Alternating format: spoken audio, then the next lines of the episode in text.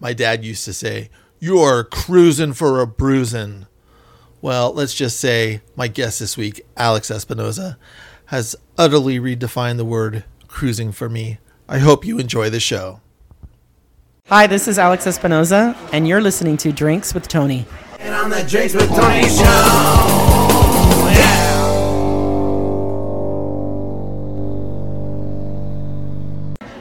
You're listening to Drinks with Tony. I'm your host, Tony Duchesne. Today on the show, we have Alex Espinoza. Alex was born in Tijuana and raised in a suburb of Los Angeles. He's the author of Still Water Saints, The Five Acts of Diego Leon, and his latest book, Cruising An Intimate History of a Radical Pastime. And that comes out on June 4th on Unnamed Press. Alex, hi, how are you? Good, it's good to be here. Thanks for having me, Tony. I had to have you. Oh my God. Okay, so we got to talk about cruising right off the start. I learned so much. I was just, my eyes are open. So, what did what did you learn? Well, first off, that I got to stop wearing my brown hanky and my back oh, red The pocket. hanky code, right? You didn't know anything about the hanky code before?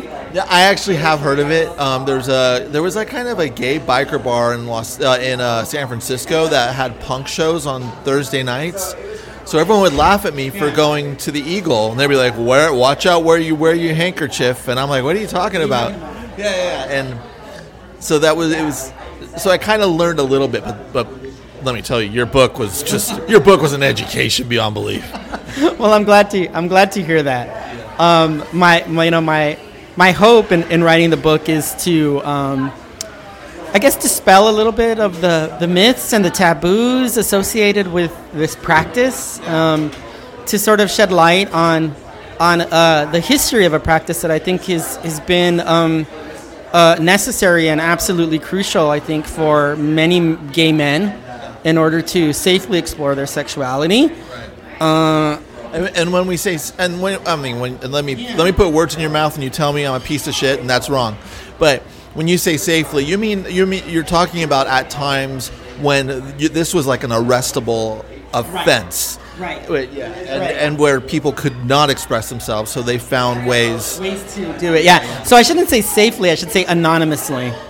Um, because the yeah, there's there's there's danger in terms of you know public nudity or being exposed. Uh, so you know the men that that do this do it at great risk. Uh, for you know they run the risk of being arrested if they're caught. I George George Michael, Michael. which you brought up in your book. Yeah, George Mi- uh, George Michael, and that that's a really interesting um, uh, uh, um, experience there. Uh, sort of a um, you know a cultural moment, and that something that would have normally, I think, ruined uh, anybody else's career. George Michael was able to to take this opportunity, you know, uh, and and use it and write a hit song and a video and and sort of you know it was his it was his his moment and that's when he sort of came out of the closet right so he really used it as a moment of empowerment and and I think more than anything what I wanted to do with with the subject of the book was sort of take a little bit of that and recognize these these renegades who have for you know despite you know rules and laws prohibiting the act have still managed in one way or another throughout time to uh, experience it and to continue to practice it right Yeah, it blows my mind. And um, and then smash cut here, but you're you grew up in La Puente. I And my other favorite homosexual Latino out of La Puente is Kid Congo Powers. Do you know him? no there's another one I didn't know that Yes. I thought it was the only one No, no, there, no, no. There's more. There, are, you- are, did you? Are you serious? You thought you were the Yeah, only? Yeah, I didn't know. No, I, I, I you know, I, I'm, I know I'm not the only one, but I'm, I'm sort of half joking. But that's cool. No, Yeah. So he was a guitarist for the Cramps and the Gun Club, and then he was in Nick Cave and the Bad Seeds, and now he's in Kid Congo Powers and the Pink Monkey Birds. And they're coming to town like next month. But I, I adore him. But yeah, he's from La Puente. I, that's I just. I had to smash cut La Puente in there because I knew exactly what you were talking about because of Kid Congo Powers. that's amazing. I'm gonna have to check him out. Yeah. All right, now I just threw us both off. That's okay.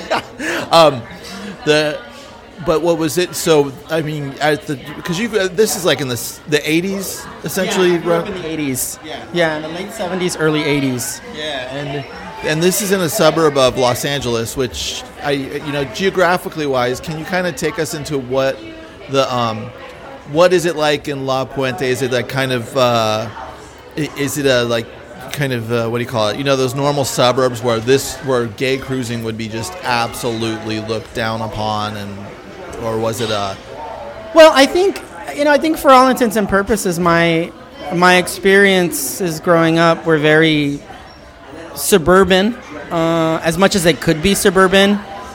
We were brown, we were working class, but we tried uh, to um, live that very typical suburban lifestyle.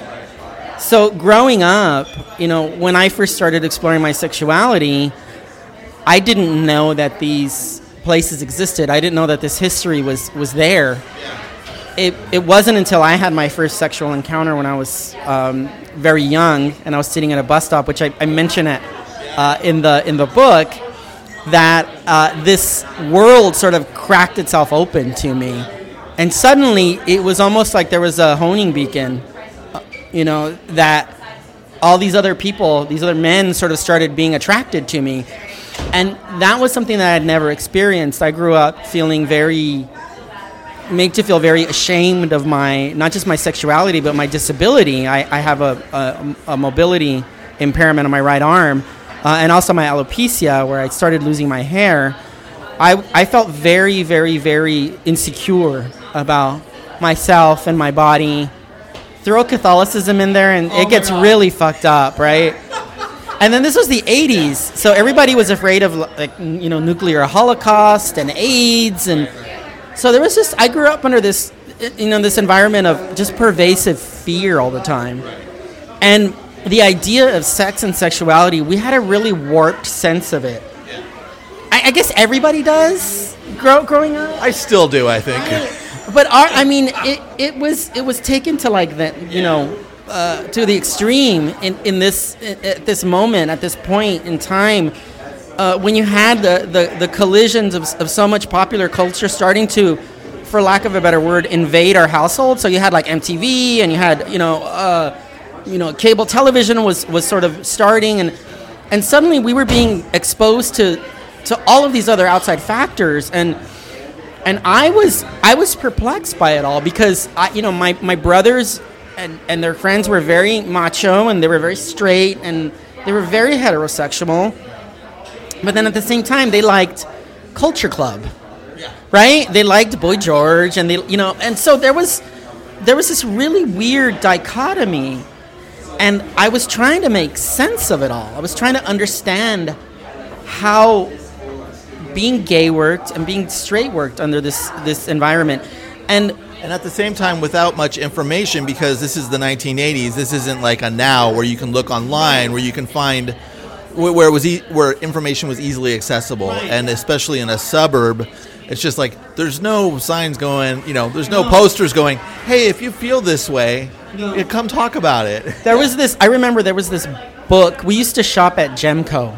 Do you know gemco?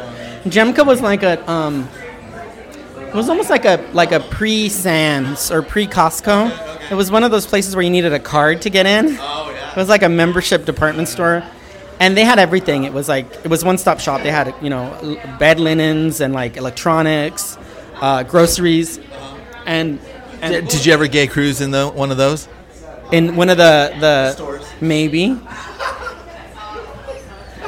I'm gonna ask you that at every location you gave. I'm gonna be like, did you do it? Did you we can talk about locations. So so um, there was this book. I remember they used to sell books, and there was this um, book about like questions. It was about like about sex, about you know puberty, and and there were drawings and there were pictures in it, and that was kind of my first taste of like pornography, right? And it was suddenly this very. Uh, it felt, you know, I knew that I was doing something wrong, but I liked it. I liked it a lot, uh, and uh, it was, it was really, uh, it was kind of just. I was oddly curious about it, and you know, growing up, I was, I was never.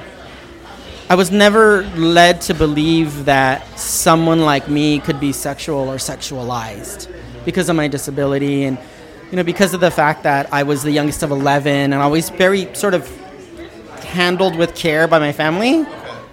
Um, you know, the, the opportunity, sex and sexuality and attraction and boy, girlfriends even, that was something that was not part of my, like my, my culture, my family was telling me that that wasn't going to be part of my experience, right?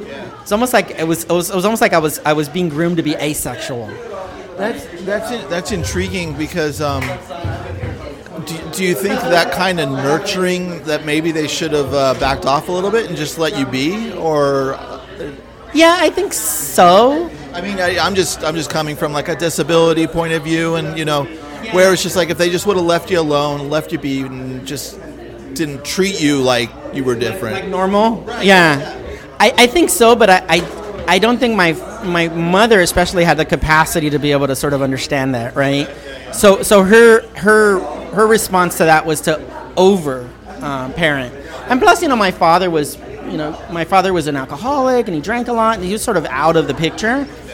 Um, so my mom sort of took it upon herself to really sort of rear me, and and so I grew up with these really very kind of polarized views of what what gender and what sexuality were. Because on the one hand, I was seeing my mother, right, dealing with a lot of the um, the issues that, that that were associated with my father and his drinking, and and she was, you know, very traditional, you know, Mexican woman who believed that her daughters should, you know, get married, should tend to their husbands, should not be out in the street running around. So I learned that while at the same time watching my brothers you know, date girls and go out with their friends and get drunk and party and and my mom not really saying anything to them.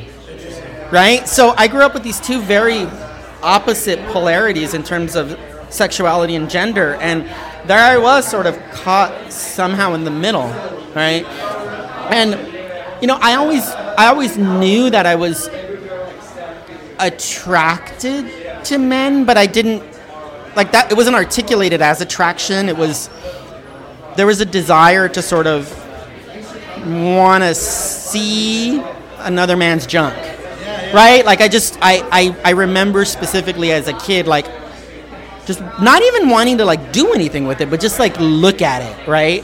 Yeah. which which is such a i mean i, I remember the same thing where you know because I, I grew up in a fucked up religion as well where it's just like where um where all I wanted to know was what was underneath the clothes. Yeah. And I wouldn't know what to do with anything, but boy, if I could just get a look. And when you talked about drawings, it's just like even seeing drawings, I would just be like totally turned on going, "Wait, I'm turned on by that. What is that?" You know?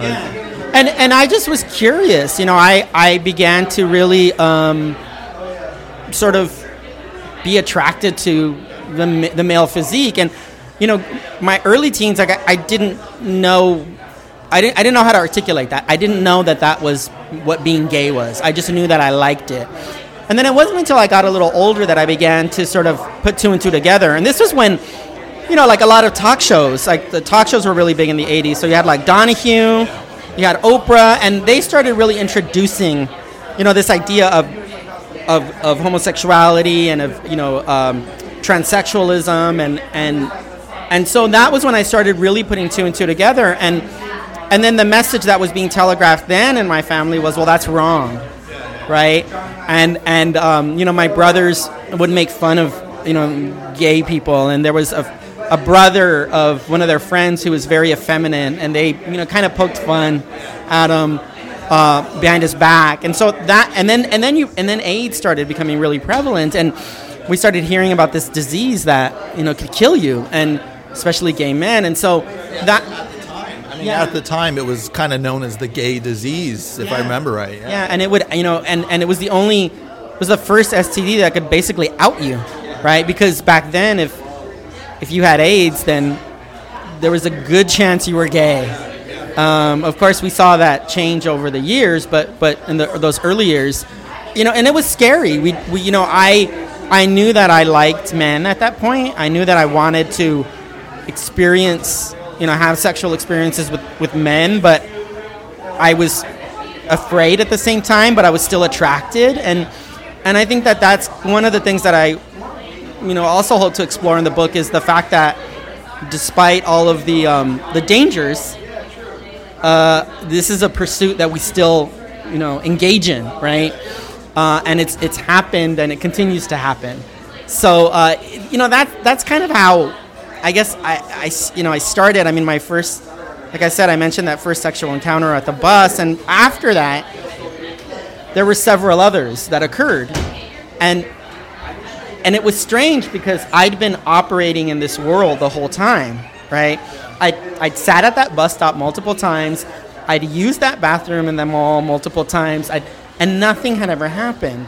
And suddenly, it was happening, and it's it's like this. It's like peeling back the the you know uh, the fabric uh, and exposing just a small opening and slipping into it uh, that you know, and, and, and, and that's why I think I liked when I look back on it. I like books like C.S. Lewis's The Lion, the Witch, and the Wardrobe because there's this idea that like you open a wardrobe and there's this other world that you can slip into and, and, and lose yourself. And I think I think suddenly that, that idea became very enticing to me. Um, and I, you know, I sort of fell into it. And, and when, when I was older, you know, my friends and I, all of those of us that were in the closet, that were Latino, that were that were, um, uh, you know, dealing with, you know, very Catholic immigrant uh, parents, we found our escape in uh, like the clubs of West Hollywood, like going to West Hollywood. That was a big thing for us. This was at high school. And, and oh, this was out of high school, so you so somebody had a car to get you there because that that was like the thing with the suburbs. Because I grew up in the suburbs of San Francisco. It wasn't until we had access to the first kid who had a car, then we could go to San Francisco. Yeah. So then you were able to go from La Puente to West Right. Hollywood. Right, and I, you know, I had a car when I was pretty young, uh, probably about 16 or 17. Uh, but at that time, I didn't have gay friends. I was still in high school, and then sort of towards the tail end of my high school, and the beginning of my sort of young adult was when I found these. I had these friends. There were several of us. There were maybe like five or six of us, and you know, between us, we we had cars, so we had ways to get there. But I, I remember going to West Hollywood during that time and being absolutely petrified because you know my friends could you know they were cute they, they they knew how to dress they didn't have any issues with their bodies the way I did so suddenly I'm in this like you know mecca of gay debauchery these clubs in the late 80s and early 90s and everyone looks like you know, um, they just stepped out of a Herb Ritts picture, right? Like, and and I felt just so insecure.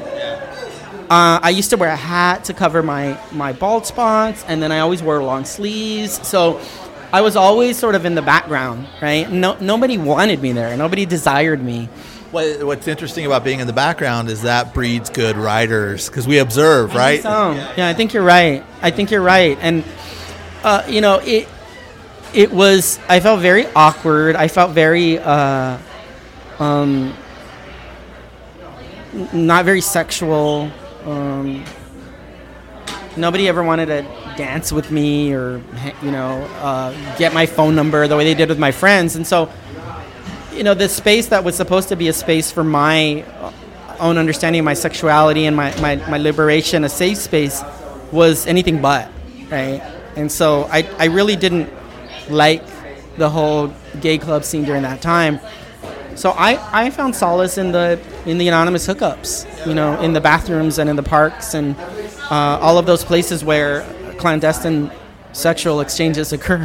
And it's and the commute was a lot easier. Yeah, yeah, a little easier because you can go to a department store and, you know, but back then you had to wait, and now you know it's a little more convenient with apps.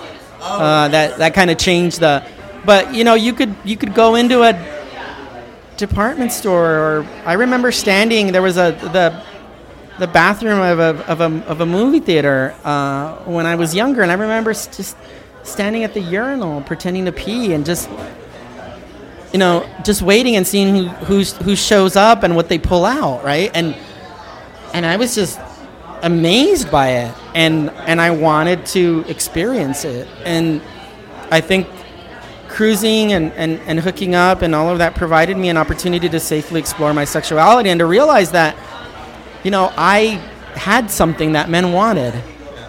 And it didn't matter whether I was disabled or Mexican or rich or poor or whether I had her or not. All they cared about was what was below my waist. And, um, and then I became very popular. I didn't realize that there was power there, and it was, it was intoxicating. And then you know, and then there's the people that are like, "Oh man, that poor kid. He must have prostate issues. He's way too young for prostate issues at the urinal for that long." You know.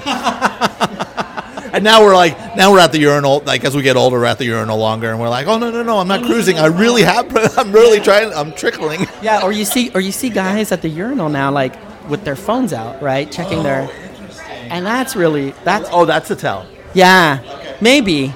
Well, sometimes it's not. Sometimes you're just checking their email. You know what I mean? Wouldn't that be embarrassing? it Would be. So you're like, hey, so um, you know, what have you got there? You know, I'm just updating my Facebook status or something, right? so essentially, the um, the the moral of that story is: don't reach first, ask. Yeah, just ask, politely ask, or or just just make a casual glance. You know, a casual glance will do, and, and see what they're doing with it. Now, um, so I, I love how I love how your book is very intimate on your experience as well as giving the history of it all. It just, I mean, I learned so much, and at the same time, you dive into. You, you had to dive into your, I mean, previous self essentially. What was that like? Just going back and kind of reliving those experiences and the writing process. Can I curse on this? Can I? Oh, you uh, fucking hell! Just, just dig in. If you and and if you have and you have to scream, scream. Just let me know, and I'll pull the mic back a little bit. No, it was. I, I have to say, it was scary as hell. It was pretty fucking scary to do that. Uh, but I knew, I knew I had to, and I think one of the, um, one of the wonderful uh, sort of. Can I, uh, um, I hate to interrupt you. So, uh, um, I love that you said it was scary as hell. Why now? What was it that got you to get over knowing that this was going to be utterly scary, but you had to write it anyway? Olivia and Chris at Unnamed. Really? So did you did you already have um, parts of it written and they worked and you were like, oh God, I can't go there, and they're like, no, you have to go even deeper. Yeah, that's what they, they said. No, you, you, you really have to. And and you know, and I was you know I was talking about how you know this practice you know provided me an opportunity to to really um, gain confidence. And they said, well, that's an interesting twist. We really need you to to explore it. And the book, you know, there was it was such a it was such a short deadline um, that I was writing nonstop, and I really. The, the blessing in disguise is that I really didn't have much of an opportunity to really think about what I was writing right? I didn't really have much of an opportunity to um, put too much thought into the the the the, the content and, and how it was going to be put out there.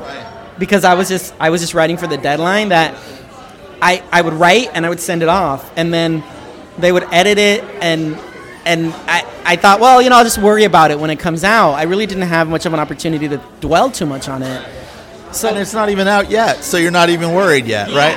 yeah yeah and actually uh, actually olivia and chris did did cut some of the in the editing process we did cut some of the more explicit scenes actually um, Uh, what was the reasoning to cut that? Was it just to keep the story kind of to? It threw us out of story a little bit. i think it's just to tighten it uh, maybe there's some redundancy so so there were you know there were more um, uh, instances and moments where i'm a little more forthcoming uh, That's that's going to be in the DVD extras yeah. original. Yeah, that'll be in the unrated um, version. The The- the- uh, cut. You said it for me. yeah, the director's cut. But yeah, no, they, you know, the, we. I really didn't have much of an opportunity to think too much about what I was putting down, which was a good thing because otherwise I never would have done it. I can tell you, I never would have done it. So now that you've done it, um, and I, I, as has your family read it, or is it is I mean, are you are is there worry there? Um, yeah, you're, you're you're laughing, so I know there's a story here. I'll just stop and let you Yeah, go. no, there's there's a little worry, but but So that so the, do- but they know it's coming out. Yeah, yeah, I think they do. You know, whether they know what the content of it is or the subject is another story. But you know, I'll t- I'll tell you a funny story that um, you know, my uh, I was at the LA Times Book Festival and I was moderating a panel. You know, uh, the LA Times Book Festival is always held at USC, And I had I, I knew that It is essentially the only place where every writer in LA should be, Should be. on that weekend in April. Yeah, it's just if you're not there, you you're not a writer in LA. I don't know who you are. Um, so there I was moderating this panel, and I look out in the audience, and um, I see my nephew. And I knew that my nephew was a student there, but I hadn't talked to him or, or his father, my, my brother, in, in quite some time. And so suddenly my nephew shows up, and I hug him, and I'm, you know, it's so great to see you. It's so, I'm so happy to see. You. Was this before the panel began or after It was during when I realized he was in the audience. It was during. So did that throw you off when you were on panel? No, no, it was it was actually it was actually surprising. It was very nice, and you know I've I've always done this thing where I've tried to. Um, I've tr- I'm sorry, I was just checking that guy out. sorry. We're at the alcove, and we're kind of, what's really funny is we're right by the bathrooms, and there and so It's the women's bathroom. there- there's a, the men's is right there. Yeah. Um, and there's some really nice looking men here, um, including like look at the murals. It's like hunky. That's like a hunky cowboy. Look. You see him? He's shirtless. Yeah, I hadn't noticed, uh, but yeah, yeah, that, that, that that's kind of a that's kind of a like kind of a aggressive stance there too. you know? Yeah, it looks kind of very um, uh, Bruce Weber. Um, that sort of that. You remember those ph- photographs, or, or Tom of Finland? You know those drawings of like black and white pictures of, of drawings of men like really muscular and like you know wearing jock straps and, and so anyway, I'm getting off. All right, point. all right, yes, because because yeah, because we're on a really good story here. Yeah. Yeah, well, What's funny is that men are distracting you as you're talking about something that's probably a huge like moment for you, Yeah. where where you, you almost want to be distracted sometimes. It's Right. because it's emotional. It's emotional. And so my nephew shows up, and you know, I've always tried to keep sort of my my literary and professional career uh, separate from my family. Uh, just because I felt like, well, I've never really, you know, explored issues of sexuality in all of my work. This is the most overt one, though, and so I've always, you know, I've always sort of kept them separate, just because I always feel like I need to explain what I do to my family, and it's awkward. So my nephew shows up and he's standing there and we're talking and he introduces me to his boyfriend. And I didn't know that he was gay and and and it was the the great thing about it was that it was no big deal to him. Right? It was just he's like this is my boyfriend and uh, and of course I'm crying. I'm like, "Oh my god, this is so empowering." You, you know, I hid it for so long and you know, I felt like I and then they're just like, "Great. Like we're so glad to see you." And it, it was it was nothing to him. And and then it turns out that his brother's also gay. Yeah. And and so, you know, they and they they know about my book and my, my nephew and his boyfriend met on Grindr.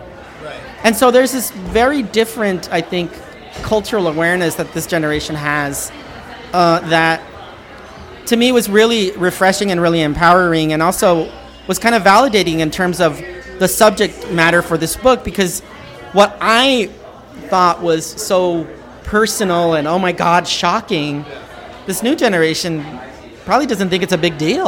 Yeah, yeah. right? And so so then I, I you know I call into question like why was I freaking out then But uh, yeah, we, well, we were in a very different time then. But it's it is it's it's uh, it's just so cool that that that that you get to see that because you didn't get they they don't have to do the same struggle. They could just live their lives, and it's just like oh, and this is part of my life. That's it. Yeah.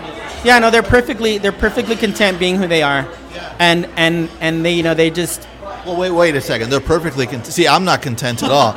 so I want to find out that. They seem happy, which makes me happy, right? And so, you know, and I'm I'm sort of like doing my my sort of as an the, the old gay uncle, like I'm like, you okay? Do you need anything? You know, do you need? Are you struggling? No, we're fine. Can I ask how their dad is with the? You know, they, they told me that they told me that he seems to be okay with it. Um, they said that their their mother kind of struggled with it a little bit, but but she's um, coming around, and actually she was the one that told my nephew about my uh, you know my panel at the book festival that had nothing to do with the cruising book, but but but she knew that I had a book on cruising coming out. Yeah. So uh, she told my nephew, you know, I'm- my nephew actually, rather, my nephew said, you know, she's really trying to understand. Yeah. and and that's good. You know, I think that's fantastic, and it, and I applaud her. But they, yeah, I was surprised that they said my brother was was, was pretty cool with it. That- yeah, that's cool. So have you talked to your brother since then? or- Yeah, actually, I saw I saw I saw them at, at my nephew's graduation. Oh, cool. And um, you know, Kyle, my partner, couldn't come because he was working. But they, know- you know, they know about him. My nephews made sure to tell my brother and and and my sister-in-law like he has a partner, like in case you didn't know already. Uh, so, so you Oh, know, that's intriguing. So they don't even know that you're in a long-term relationship with someone. I think they do, but it's like we've, you know, it's it's really weird in my family. Like it's one of those things where it's known, but it's never really been proclaimed, right? Like you know, you know, and and it's not your traditional. I think that a lot of times the the traditional sort of coming out narrative that we've uh, sort of ascribed to ourselves to or grafted on is a very sort of white gay narrative of you know I'm coming out, this is who I am, and Latinos it's a little different. You know, some of us may have those experiences of you know I'm I'm coming out, I'm making a big show of it, and and some of us are just it's just a slow sort of seeping in, right? And I, I think that's been the case with me, and so you know everybody knows, but I've never really sort of acknowledged it, not because I'm afraid to, but just because I feel like there's really no reason to. This is who I'm with, right? And so that's kind of how it's been, and it's it's been nice because my I know that my nephews I think are very proud of me. They I think they see that their uncle is you know very uh, semi-normal and is not you know it- well, he's a writer, but yeah. Liar. That's a whole other thing. He's not bad, you know, he has a job, you know, eh, a mortgage. Like there are things that that I have that I think they they can now point to and say, well, that's my uncle is in this 20-year relationship and he's perfectly happy and maybe I can have that too. So so there's there's a lot of comfort in that. And and um, it was a, a very sort of happy and unintentional consequence of this book that I didn't expect, which made me then realize like, why didn't I write this shit sooner? what was I waiting for? Well, I, I, sometimes because I, I understand writing the scary stuff, and sometimes I think we have to be ready. Well, it's not even like we have to be ready. It's just like that scary thing where it's just like, oh crap, I have to write this. This is the last thing I ever want to write. And then, and then it comes out and people embrace it, and it's and, and it's just for, like for me when I wrote about my growing up, uh, Jehovah's Witness, Yeah. and everything that kind of went through there.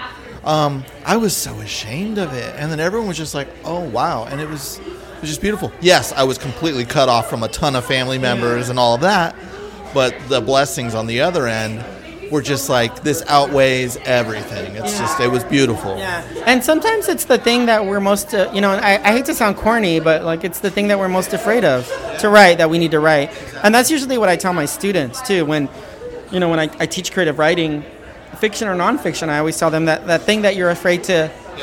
To, to write about or encounter that's that's that's where that's where your good material is Uh, but it takes so much to get us to that point and and you know i have to tell you it was it was chris and olivia were absolutely wonderful. Chris and Olivia at Unnamed were just great to work with because they basically they said to me like you you need to write that and and and we need to read it and our readers and people out there are going to respond to it.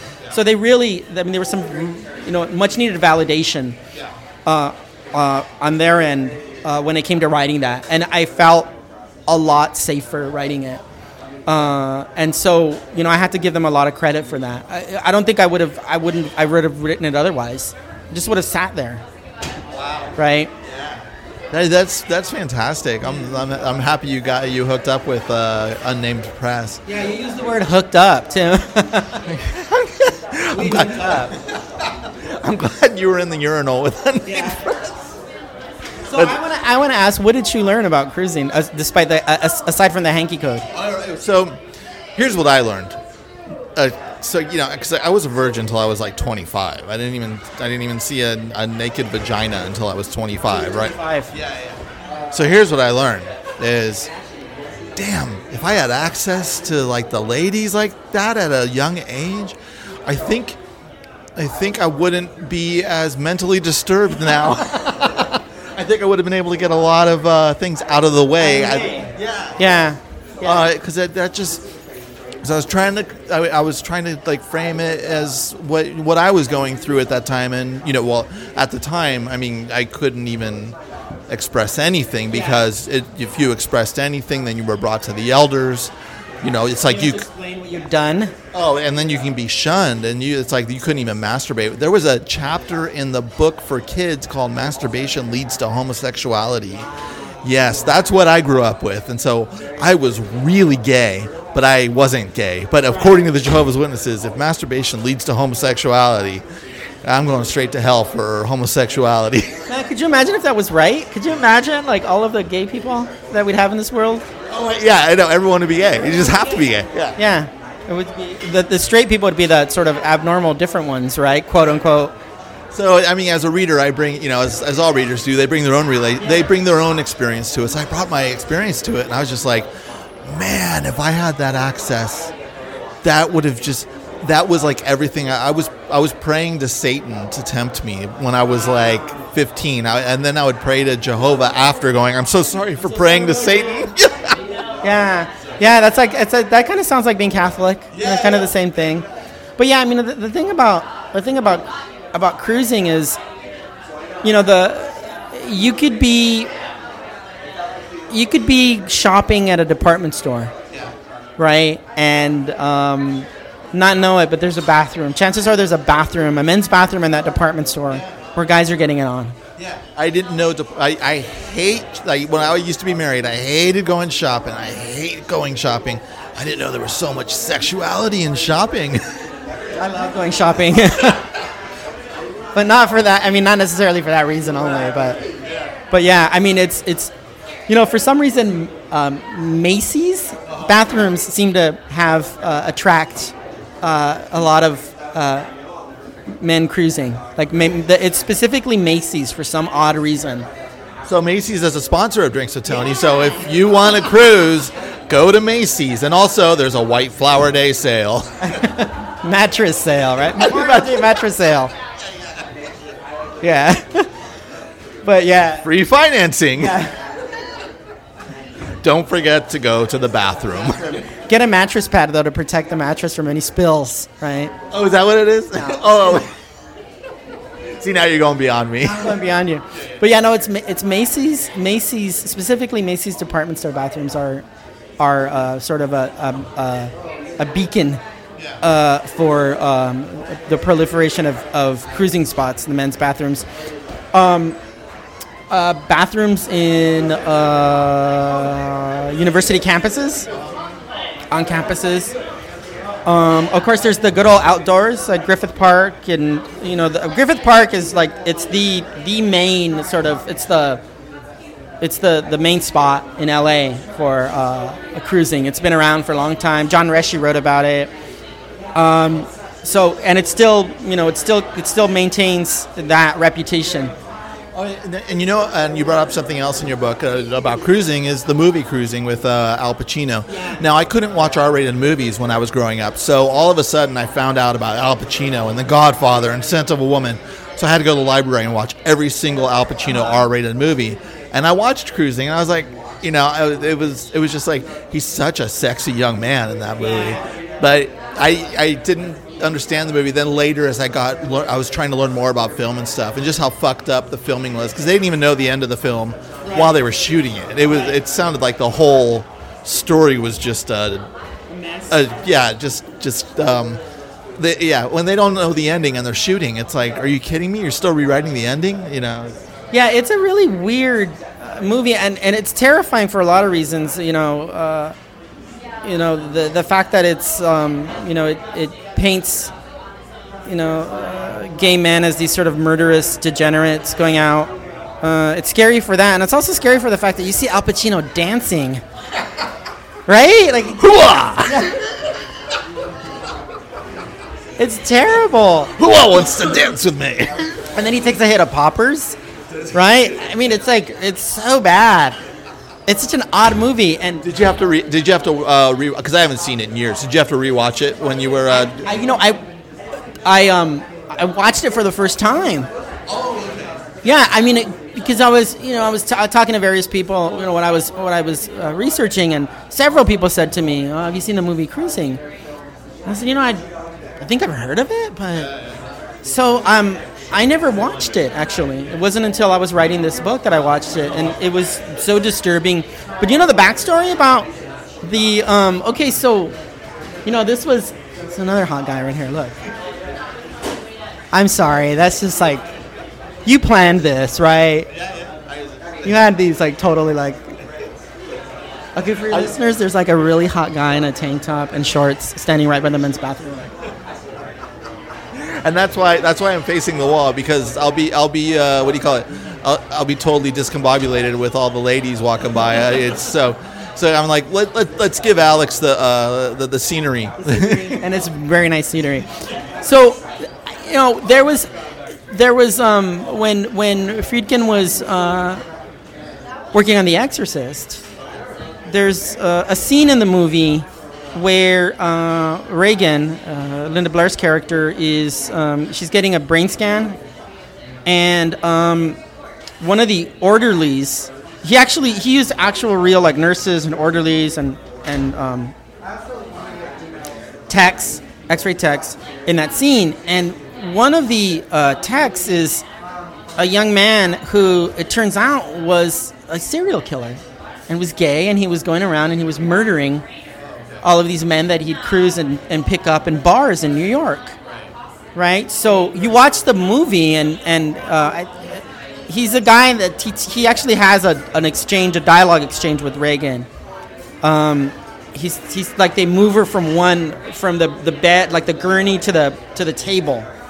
Um, but he turned out to be this this murderer, and Friedkin found out about it afterwards, and that's kind of what inspired him to to do this movie. And and you know to and it was a huge controversy over it. The depiction of, of gay men as you know these murderous degenerates going around killing each other, and and it's a very very disturbing, problematic film. Um, uh, you know, um, if you decide to watch it, I would say you know watch carefully, watch at your own risk because it is. I mean, it's not it's not graphic in terms of the, the sexuality or anything. Uh, but there is, you know, there are a couple of scenes that are pretty disturbing, and, and sort of what it hints at is is incredibly problematic. And also, it didn't. It came out at, at, at a really crucial time, and this was the early '80s, and this was right when the sort of you know uh, larger American culture was beginning to understand the, the, the, the prevalence and the position of of the gay and the LGBTQ community in, in, in America, and there was sort of some attempt at accepting, you know, not like perfect, but there was some attempt at, at sort of, you were starting to see more a mainstream uh, uh, um, presence of, of gay uh, community and culture uh, in America. And then this movie comes out and totally shatters that. Uh, and demonizes the gay the gay community and the LGBTQ community in a way that I think that was really detrimental. Uh, had it come out you know, at another time it probably wouldn't have had that much of an effect, but it really was something that damaged. yeah, early '80s. I just, I, I mean, I remember my dad saying crazy stuff about San Francisco and don't go. You know, I mean, I couldn't even wear like, you know, it's when I was a kid. He's just like, be careful of what you wear because that's designed by homosexuals, and you know, this is being drilled into my head. Yeah, so it took it took a long time for me to even admit that I grew up Jehovah's Witness, and then I and then I as I started to get like gay friends, I used to go, "Oh my God, I used to think you were gonna die at Armageddon, but you're not. You're not. I'm so stoked." So it was, it was almost like my coming out of like, "Oh my God, I used to have this horrible belief system, but I got out." I was so excited. Oh my God, yeah, and it's like religion really fucks us up, doesn't it? It really does. Yeah, it's um. I mean, even my, a lot of my friends who've grown up Catholic, you know, and, and, I, and we talk, we, we share the same experiences, especially the, the sexual, um, what do you call it, the um, the shaming of sexuality, no matter what. They, they, you know, even my lady friends were totally shamed, as you know, where it's just like, eh, just relax, everybody, let people be, let you know. Yeah, yeah, and I think that you know, it's it's, you know, we yeah, we have a tendency to sort of carry a lot of that guilt uh, and that guilt sometimes can manifest itself in very dangerous ways. Um, so you know, my by and large the the the um, interviews that I did with several of the men uh, for this book all express to some degree or the other a sense of guilt or shame, uh, and um, and and and and tying that to religion, right? To you know, I, I spoke to one who grew up in a very uh, fundamentalist Christian background, and um, thought that uh, his first encounter was with like a man in a bathroom stall uh, at a uh, when he was in college. It was the, the bathroom in the bookstore um, at his college, and um, he jerked the guy off. Uh, and later, he was worried that he would get AIDS. You know, he'd never be, had never had an encounter with a man before. He was always told that being gay was wrong, and he grew up in this very f- Christian fundamentalist household, and and and and he was petrified, right? Because he he jerked this guy off. They, and he, the thing you should have worried about was how the pages of the book are going to stick together that they uh, that they jerked off on. or, or cleaning up afterward, right? That's always a problem. Because the toilet paper doesn't absorb a lot. it's but I think it's great that you bring this out there. I have other um, are there other oh uh, no back um, I had like another question in the back of my mind. It just came came to me. Okay. Um, so you go into the history of it. How much did you dive into this research, and then were you surprised by the research of, you know, kind of the cruising and over the centuries? Yeah, yeah, no, I mean, I, you know, I think that's that was one of the the the, you know, the one of the pleasures of of writing is always the research for me, and and for this it was really uh, it was really fascinating to to chart the evolution of a practice that by and large, it's sort of in one form or another, we can trace back to ancient Greece and Rome, right? And you know, and you have, you know, the the the um, you know the advent of the um, Molly houses in 18th and 19th century uh, England. You know, those are the sort of the pre-gay clubs uh, where men would go and would you know, dress in drag and, and could stage, you know, marriages and be with each other. And then some of them had rooms in the back where they could go and they could mess around. And then they started getting raided. The, the historian Rictor Norton writes about the history of the Molly houses. And these are things that I, you know, knew very little about. Uh, so I knew nothing, and I read your book, and I'm like, wow. yeah, I mean, it's, it's really, really fascinating. And and then there's the you know that, from that to you know I, I talked to an artist uh, Danny Jauregui who is a dear friend who became a dear friend through through the process of writing this book because his he's a visual artist and his work looks at um, uh, he maps former uh, bathhouses uh, throughout uh, Southern California using the address book, the Damron address book, uh, so he and I, you know, met up a couple times and talked about his work, and you know, he was kind enough to show me his studio and to talk about his process, and you know, we became really good friends, and that was a, a wonderful surprise. Uh, I spoke with, you know, a gay rights activist in Uganda uh, you know, who and what's what's the um, what is it like in Uganda? I mean, is it is it really is it almost like I, uh, anyway? What's the yeah. culture of gay life in Uganda? I mean, it's almost impossible to, to hook up. You know, to have any kind of you know random hookup. I mean, and, and, as far as being gay, is it is it like uh, illegal almost? Yeah. yeah, I mean, it's it's you know, it's a it's a question of, of life or death. I mean, you could be arrested and killed so my, my, my conversation with him was really, uh, you know, um, uh, enlightening, and you know, I was amazed that you could have a, a thriving and supportive gay community under such hostile uh, uh, uh conditions. Um, you know, I, I spoke with a uh, another artist in Russia who documents the um, the cruising locations in Russia, uh, there they're called pleshkas, and usually a lot of the the um, I like, oh I like that term. Yeah. yeah. and there in in Russia, a lot of the the the the places where guys hook up, the cruising spots are located near, and this is like too good to be true. They're usually located near old monuments of like former Soviet uh, leaders like Lenin and uh, Stalin, because those are usually in parks, right? And they're accessible by train, so you can you know take a train, get off, go to a park, get off, right, with someone, and then skedaddle, like you know, leave quickly, uh, unnoticed. Um, apps like like Grindr and Scruff and uh, are really changing um, the culture of cruising, and I think you know in countries like India, countries that have very stringent anti-gay laws, it's it's really dangerous. So. There have been uh, I, have spoken to some people where you know they've they've um, shared with me encounters where they've known people that have been arrested when they've hooked up with someone that turned out to be an undercover cop or so uh, a lot of the apps are really you know uh, we're looking at at um, questions of, of privacy uh, with the proliferation of apps. So a lot of men are, are putting their lives at risk in these in these regions. Yeah so a lot of them avoid them um, but but this person that I spoke to in Uganda said that the way you hook up with someone there is you have to have a very tight circle of friends. And it's usually, you know, you hook up with someone in that circle. So you don't go out of it. Because if you go out of it, you run the risk of hooking up with someone who could be an undercover cop and you could end up arrested or dead. And in order to get into that circle, you need two reference letters. Yeah, you need a exactly. You need like, like it's like a like careful vetting process, right?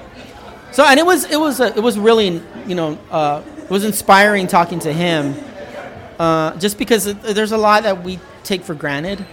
You know, we're we're living in a you know relatively free society. Um, you know, uh, compared to some of those you know those countries, and so it was really eye opening to me to think, you know, man, I, you know, I thought I had problems growing up. And here's this whole community that, you know, has to really be careful about who they meet up with because it could, it's a question of life or death.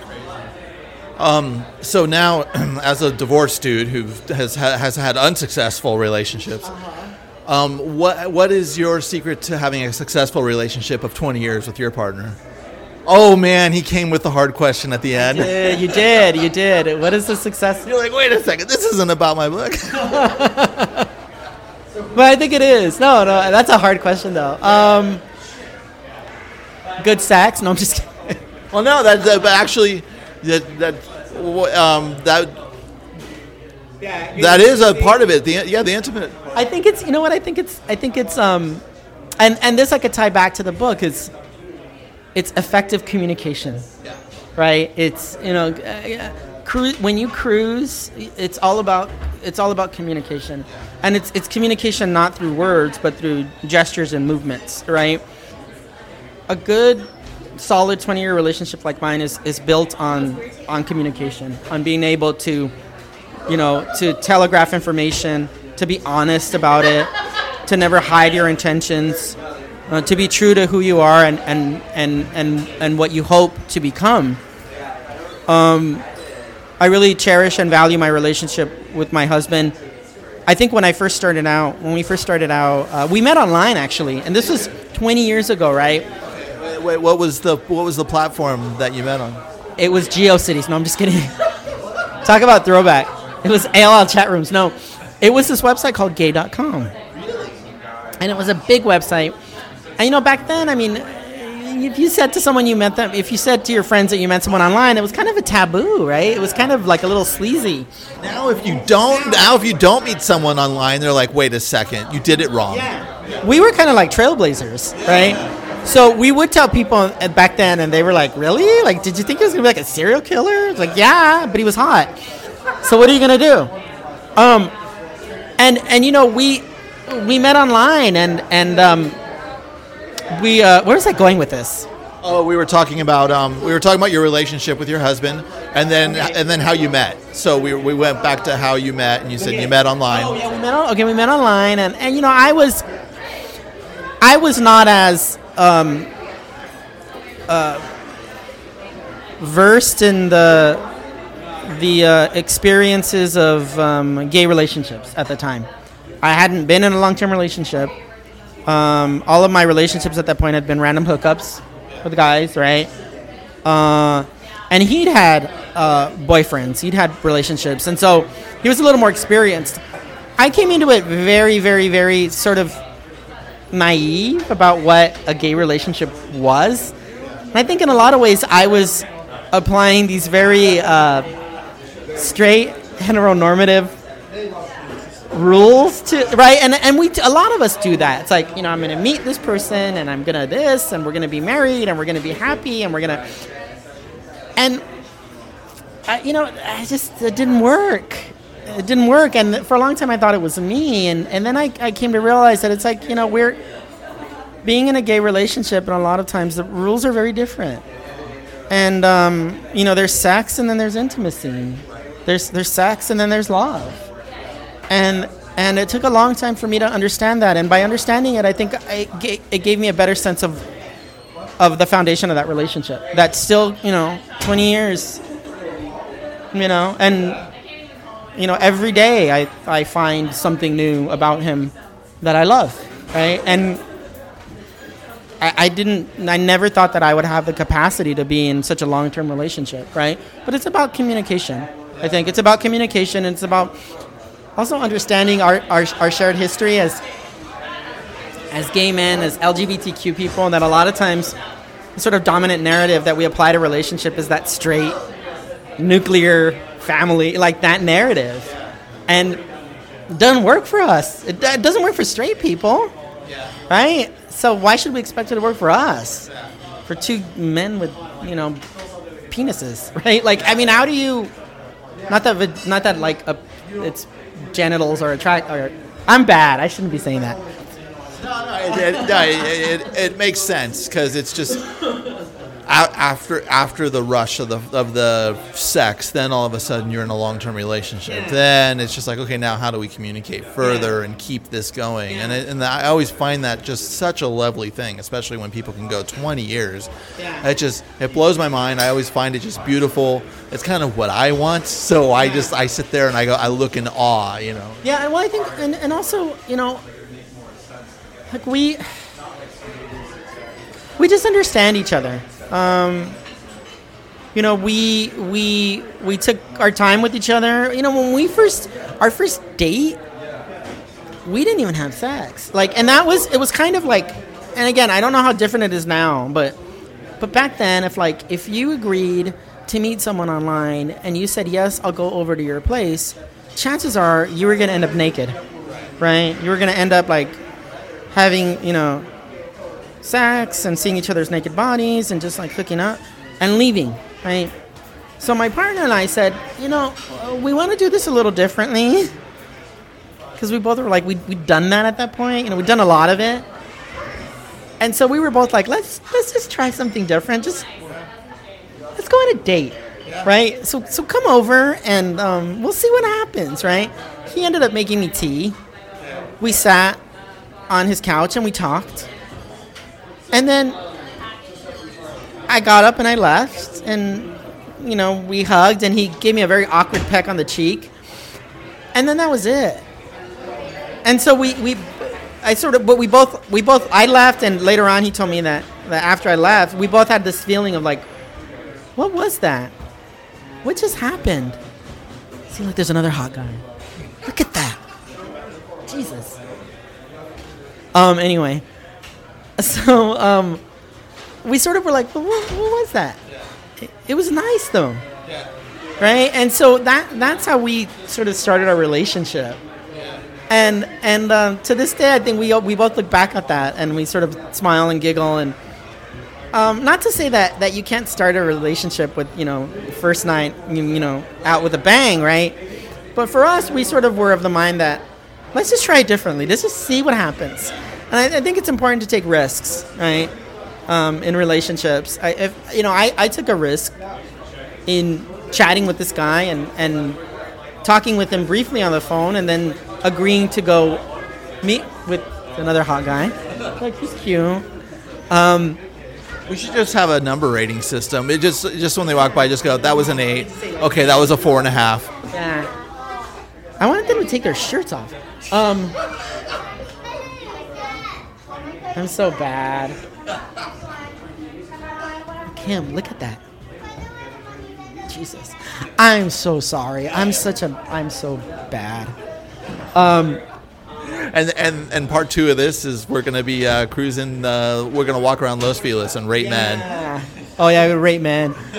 Um but um I just love you know the male physique is just beautiful to me in all all forms.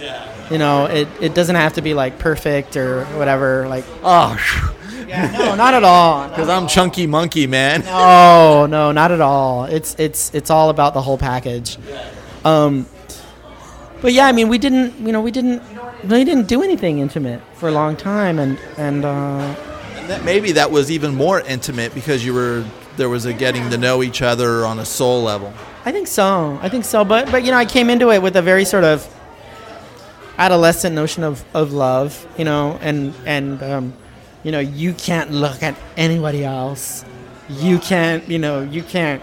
I don't want you having pictures of your ex boyfriends around. I don't want you. I mean, I was a real jealous little pain in the ass. Yeah. And you know, I I realized that a lot of that was because I had grown up with this notion of what relationships were supposed to be, and they were all notions that were based on straight relationships, not gay relationships, and gay relationships are different. So, um, yeah, twenty years later, we're still we're still going, you know, strong. Yeah, which is great. Um, congratulations on the long term relationship and the book. I'm s- I cannot wait. It comes out on June fourth. Yes, Alex, thank you so much for coming on the show, man. Thank you. That was fun. Let's do it again. Alex Espinoza, everyone, check out his book, Cruising An Intimate History of a Radical Pastime. Thanks for listening. Have a great week, and I'll see you next Wednesday.